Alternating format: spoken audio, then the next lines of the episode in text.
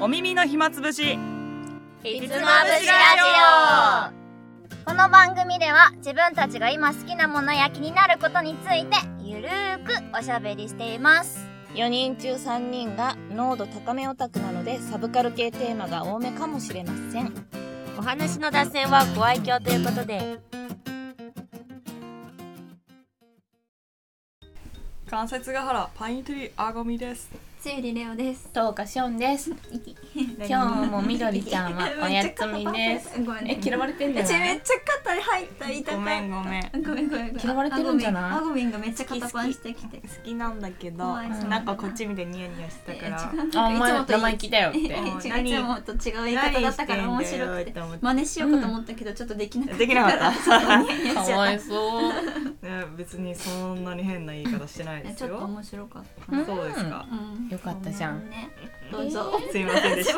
た。どうぞ。取り留めもない話。みんなに聞きたいんですけど、おやすみぷんぷんって漫画読んだことある？なんかすごい、あ、サブカルうつ漫画って有名らしいんだけど、サブカルうつ漫画、この間帰りに、M3 の帰りに行ってたやつね、そうそう、なんかね、みどりちゃんは読んだことあるって言ってて、で、結構ちょっと前の最近の漫画ではなかったっぽくて、で、私の周りでも結構読んでていいよって言ってる人が多くて、いいよって言ってる人なんだ、サブカルで、サブカルうつ漫画みたいに呼ばれてるらしくて、で、みどりちゃん読んだことあるって言うから、どうなのみたいな、面白いって聞いたら、なんか歯切れ悪かったよね。歯切れ悪かったね。あ、そうなんだ。なんて言ったらいいんだろうみたいな、まあ、うつ漫画だからなのかなって思ったけど、そうそう、しおちゃん間違えてさ、名前覚えてんのがその時面白かった。なんかね、私も他の人からおやすみぷんぷんって聞いて、後でじゃあおやすみぷんぷんで調べようって思った時にぷんぷんが全然出てこなくて、おやすみたんたん、いや違う、出てこないな。でもなんか破裂音でパピプなんだっけな、おやすみぷんぷくりんだっけなみたいなで、全然ヒットしねえからずっと分かんなくて、この前の M3 でおやすみぷんぷんって聞いて、それだぷんぷんだって思って、ぷんぷくりんやばくない？こんなカーニバルみたいなことあるとめっちゃ面白くなっちゃった。でもぷんまで合ってんだよね。ぷんまでは入ってるかも。合ってるけどそうはならんと思って、めっちゃ面白くなっちゃう。ポムポムプリンみたいな。おやすみプリンで、多分ね、今10巻ぐらいまで出てて、この前5巻まで読んでみたの。面白かった。面白かった。ちょっと表紙調べよう。あのね、表紙すごい原色のなんかピンクだったり黄色だったりで可愛いから、それこそ飾って楽しいタイプだと思うのね。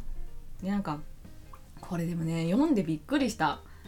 想像と全然違ったの。なんか表紙に載ってるんだけど、主人公がプンプンっていうなんか鳥の落書きした感じの子なのね。まあプンプンっていう少年の話なんだよね。ただプンプン以外はもう普通の人間なの、みんな。プンプンとプンプンの家族だけなんかこの鳥の落書きみたいな感じで、他はみんな人間なんだけど、このプンプンという少年の少年期から青年期までなのかな、のお話を書いてるんですよね。で、うつって言われるのは分かった。うつなんだね。すごくうつ。でもなんかそのさっき話みんな出てたみたいに、なんか例えばチェンソーマンみたいに死に方がとかそういうんじゃなくて、すごいリアルな人間社会を書いてる。あ、そうなんだ。そう、なんか例えばもうプンプンのクラスに可愛らしい女の子が越してきて、プンプンが一目惚れしてみたいな。で、なんだけどその女の子の親御さんはちょっと新興宗教かぶれなの。お家の前通ったらなんか窓際で不思議な呪文をセイセイってだけを唱えてるみたいな。怖い。で、女の子からしたらそんなの見られたくなくてみたいな。で、ちょっとね、そういう家庭環境もあって、その女の子の愛がすごい重いタイプで、プンプンがちょっとなんかこう好きっていう感じのを伝えたら、ずっと一緒にいてねって、約束破ったら殺すからみたいな。小学生だからね、怖いです怖いですみたいな。でもさ、はーってなるんだけど、現実世界にもいるじゃん、こういう人。なんかそういう感じ、現実世界に絶対いるような人たちを結構膨らませている感じなのね。だから何が怖いかって、すごくリアルだから、私の横にいるなこの人みたいな、もしくはあとは私もこの中にいるなって思う。そうなんだ、そんなリアルなの。リアル、すごくリアル。なんか表現がさ、ちょっと他の作品に出してあれだけど、浦安鉄筋家族とかそういう感じみたいに誇張表現なの、オーバーなのだからなんかちょっとギャグ漫画っぽくも見えるの。へえ、なんか変なおっさんだなとか思うんだけど、うん、すごく書いてあることがリアル。その恋愛模様とか、だから人間だからさ、プンプンのおじさんがいるのね、プンプンのおじさんフリーターでちょっとね女性関係にすごいだらしない人なの。その辺のね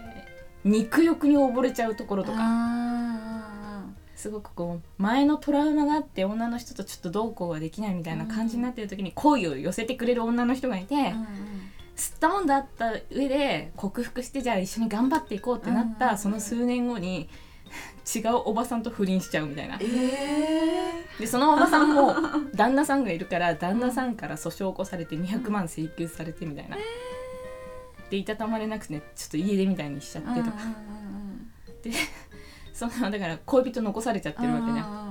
その寂しさを埋めるために、もうプンプンはね確か中学生か高校生になってたんだけど、プン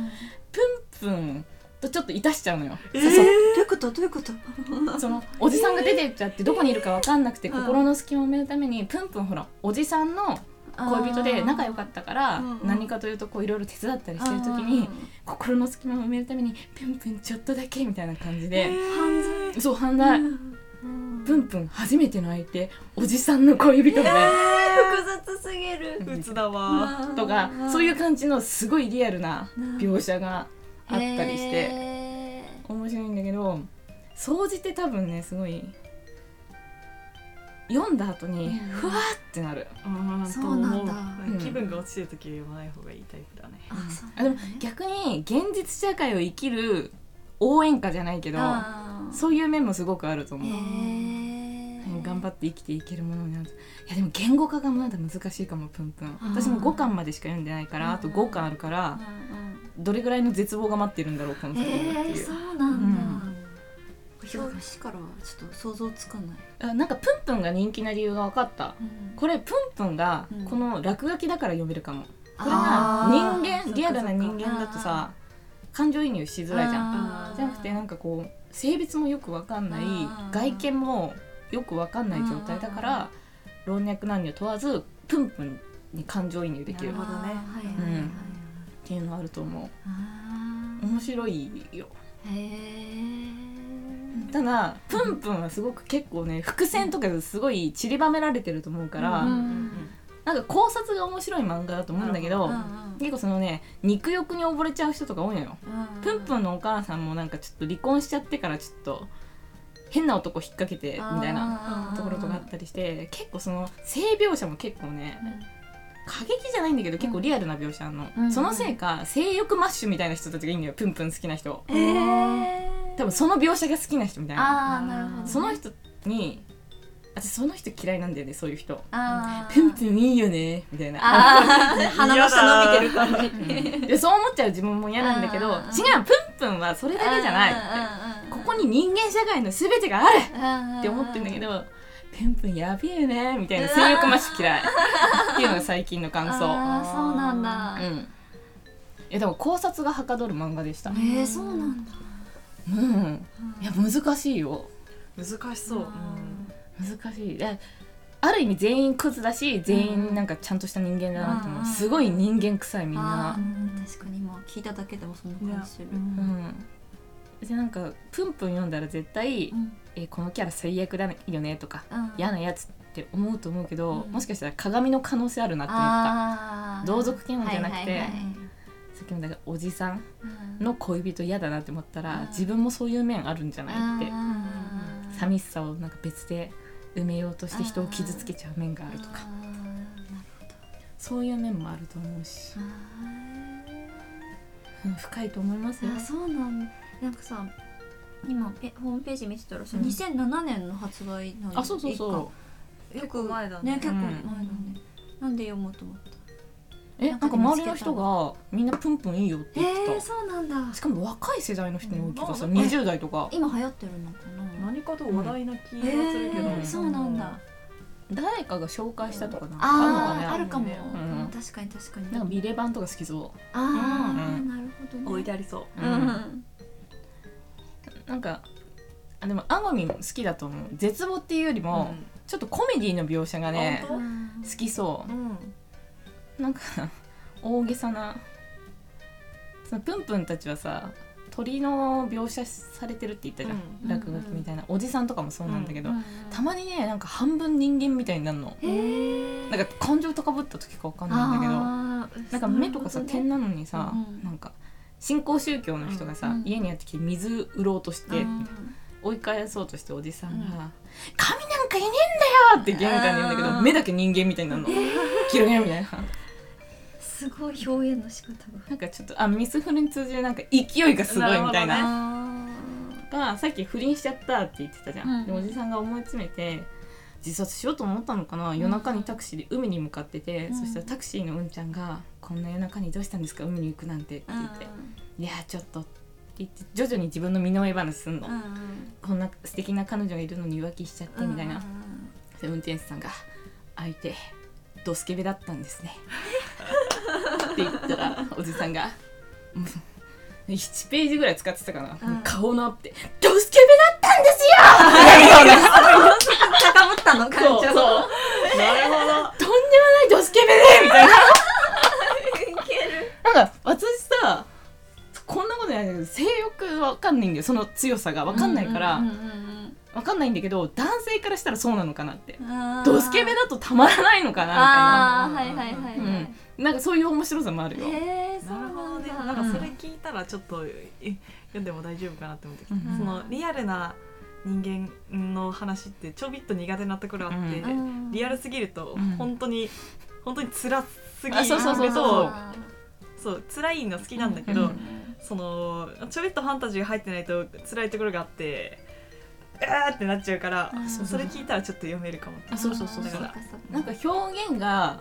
漫画ならではだから読めるかも。これリアル突き詰めるときついけど、なんかさ自分の自意識ってあるじゃん、子供の頃とか、なんか神様を信じてる自分とかじゃないけど、プンプンがおじさんに教えてもらって、なんかチンクルチンクルホイとかって言うと神様が現れるみたいな、で自分の悩みを神様に、打ち明けるっていうんだけど、神様だけ実写なの。おじさん、なんかおじさんの実写の顔で出てきて、うん、なんかそこだけなんか明朝体で吹き出しじゃないの、うん、なんか神様だからだと思うんだけど、あーなるほどね、どうしたんだいプンプンみたいな、うん、みたいな、急に実写みたいな、神様だけ実写みたいなっていう描写があったりとか、さっき言った愛が重い初恋の子いるでしょ、この子ずっと関係性いろいろ続いていくんだけど、なんかねその女の子との大事な約束を破っちゃって喧嘩しちゃってみたいな、すごく大事なシーン、で女の子がプンプンをなんていうのかな、プンプンになんか見られたくないから走って、そしたら自転車のおじさん、なんか黒人のアフロの人とぶつかっちゃってちょっと怪我しちゃう、そしたら黒人のおじさんがさ、普通は怪我ないとか心配するじゃん、まず言ったのが、私弁護士の知り合いいるから、やばいやばい、怖いから金取るけどやべえ人じゃんでそこで下り終わるかなと思ったら、プンプンが来て、なんかこう約束守らなくてごめんみたいな感じのもんとあるんだけど、その黒人のおじさんずっとその場にいるの、そのシーンずっと見切れてんの、半分ぐらいで、なんだろうみたいな、でそしたらちょっと女の子はちょっとプンプンから逃げたいから走り去って、プンプンがそれを追いかけるみたいな、見開きのいいページね、なんかこう待ってみたいな、いいシーンじゃん、2人だけのシーンなんだけど、端にまだいるの黒人のおじさんが、いやでもねこれ絵で見るとめっちゃ面白いの、面白いんだおじさんはね、ずっと読者の方を見てて、目線なんつうの、カメラ目線ずっと見てんの、でも大事な主題は、プンプンと初恋の子の会話なの、ずっと待ってたのにみたいな、でずっと黒人のおじさんがいるわけ、初めに不思議すぎる、何にも喋んないけどずっといるの、で女の子が歩いてく、プンプンがついていく、そしたらおじさんもついてくるの、なんで怖いよっていう面白さで、ここでもうおじさんもう終わるかなって思ったら、なんか別の巻にまた出てくるの、なんか多分なんかこう別にないんだよ役柄というか、セリフないんだけど今度2人になってるの、同じ顔のおじさんが、っていうシュールなギャグなの。なるほどね、読めると思う。気になるの、ここですごい大事な話してんだけど、なんでおじさんずっといるのみたいなとか、そういうね細かいのが面白い。だからなんかねファンタジーみたいになって読める。リアルだけど。面白いよ。ちょっと読んでみたいって思ってたの？なんか気になってはいたの。タイトルとかなんかその話題性みたいなので。だけどちょっと踏み込めないところが、そのなんだろう、本当リアルすぎると本当に具合悪くなるというか、普通になんか体に症状が現れるから、そうそうどうなんだろうなと思ってて、半々ぐらいなのかな。でもそのリアルさとファンタジーさ、うん、ファンタジーさの方が強いかもね。まあ、そうだよね。主人公自体がその人間で書かれてないっていうのもあるよね。そうそうそうそう。私まだ5巻しか読んでないけど、あれってなんかもしかしてプンプンの回想っていうか、プンプンが書いた自叙伝なのかなって。あー、なるほどね。自分の子供の頃からみたいな。だから自分があんな鳥の落書きみたいになってるのかなとか、なんか今考察、そうかもね、分かんないけど、まあそんな気がする。あ、なるほどね。とか面白いけど、ダメな人はダメかも。あ、でもね、続きにねこれはでもね、日本社会で生きてたら読んでたらいいんじゃない？なるほど。なんかこういう人もいるよねとか、あとなんか見方、人間の見方変わるかもしれない。なんか私から見た時にさ、レオちゃんもアゴミもこう素晴らしいご家族に囲まれてこう幸せに生きてきた人って見えるじゃん、多分2人から見て私もそう見えてるけど、でも当人の視点からすると結構波乱万丈だったり、不幸なこととかしんどいことも絶対あるじゃん、っていうのが人間社会じゃん、だからプンプンもすごい波乱万丈の人生を送ってるけど、なんか今もこの世界のどこかで起きてるよくある不幸っていう俯瞰的な目でも見ることができるから、ってなるとなんか自分だけ不幸って言えなくなるな。私も頑張るかって思う。なるほどなるほど、ってなる。反面教師でもできるかもね。変な人多いし、だからすごい深い漫画だなって思う。そうだからなんかピンピンやべえとか言ってるのもったいないと思う。もっといろいろ深く読んだ方がめっちゃ面白いと思う。考察もはかどるし。はいはいはい。なるほど。そう。まだ完結はしてないの？完結してる。あ、完結はしてる。10巻かな。プンプンは幸せにならないんじゃないかな私。まあなんか聞いてる限りでは幸せにならなさそうだなって思っちゃうね。すごい内気な子で、周りの人にめっちゃ振り回されてる感じで、そうなんだ。やばい人しか出てこないね。でも私たちのご近所にいるやばい人って感じ。だから人気なんじゃない？かもね。想像しやすいというか。そうこいついるってなるから。だからおやすみぷんぷんが何を指してるかが今後は。おやすみって死なのかな？ねえ。おやすみ、おはようじゃなくておやすみなんだっていう。そうだから私プンプンの自叙伝なのかなって思った。最後おやすみにつながっていくから、そういうことだ。で最後人間に戻るのかなとか思ってる。なるほどね。たまに人間の姿が一部だけ見えたりするの。へえ。あ、だからやっぱりひよこじゃないんだっていう、そこでね。そうなんだ。そう確かにその真相ね、気になるね。確かに。だから落書きみたいな感じだから全部マイルドになる。なんか面白いのが、ほらやっぱ男の子だからさ、中学生とかになるとさ、こう性に対しての興味ができるじゃん。なんかね、その初恋の女の子となんか肝試しじゃないけど行った時にバッて手握られた瞬間、なんかね、いわゆるね、こう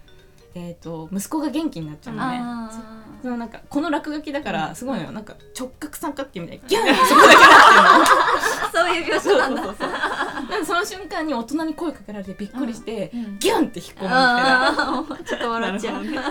なんか面白いよ、ギャグ要素も。そんなバカなみたいな。あと私地味にその最後の巻の最後に次回予告がちょっとだけあるの。次号みたいな。大概ね、絶望って書いてあるの。さらなる絶望みたいな。毎回やばいじゃん。崩壊するおじゆういちみたいな。もうさ、今でさえ絶望なのにさ、まだ絶望があるのみたいな。さらなる。毎回そうなの。やば。10回絶望が来るじゃん。そうね、まだ上回っていくのかみたいな感じ。もちろん面白そうだね、うんうん、でもサクサクに1巻は確かなんか試し読みで読めるはず、無料でネットで。それで合わなかったらいいんじゃない。確かにおやすみプンプ、おやすみプンプ。もう一個いいのは、うん、すごくこの人絵すごい上手だと思うの、うんうんうん、人間の描写がさリアルっていうか、人間の汚いところもちゃんと描いてるから、うん、人間がすごい汚く見えるんだけど風景とか空とか、うん、世界がすごい美しく描くの、緻密に。あー、本当だ。そうのなんかこう差分というかギャップもいいよ、うん、人間が汚い反面世界がとても美しいみたいな。なるほどね、うん、うまいね一緒したそうすごい緻密に描いてるし、うん、ちょっと気が狂いそうな本当だよ。あ、そうなんだ。うん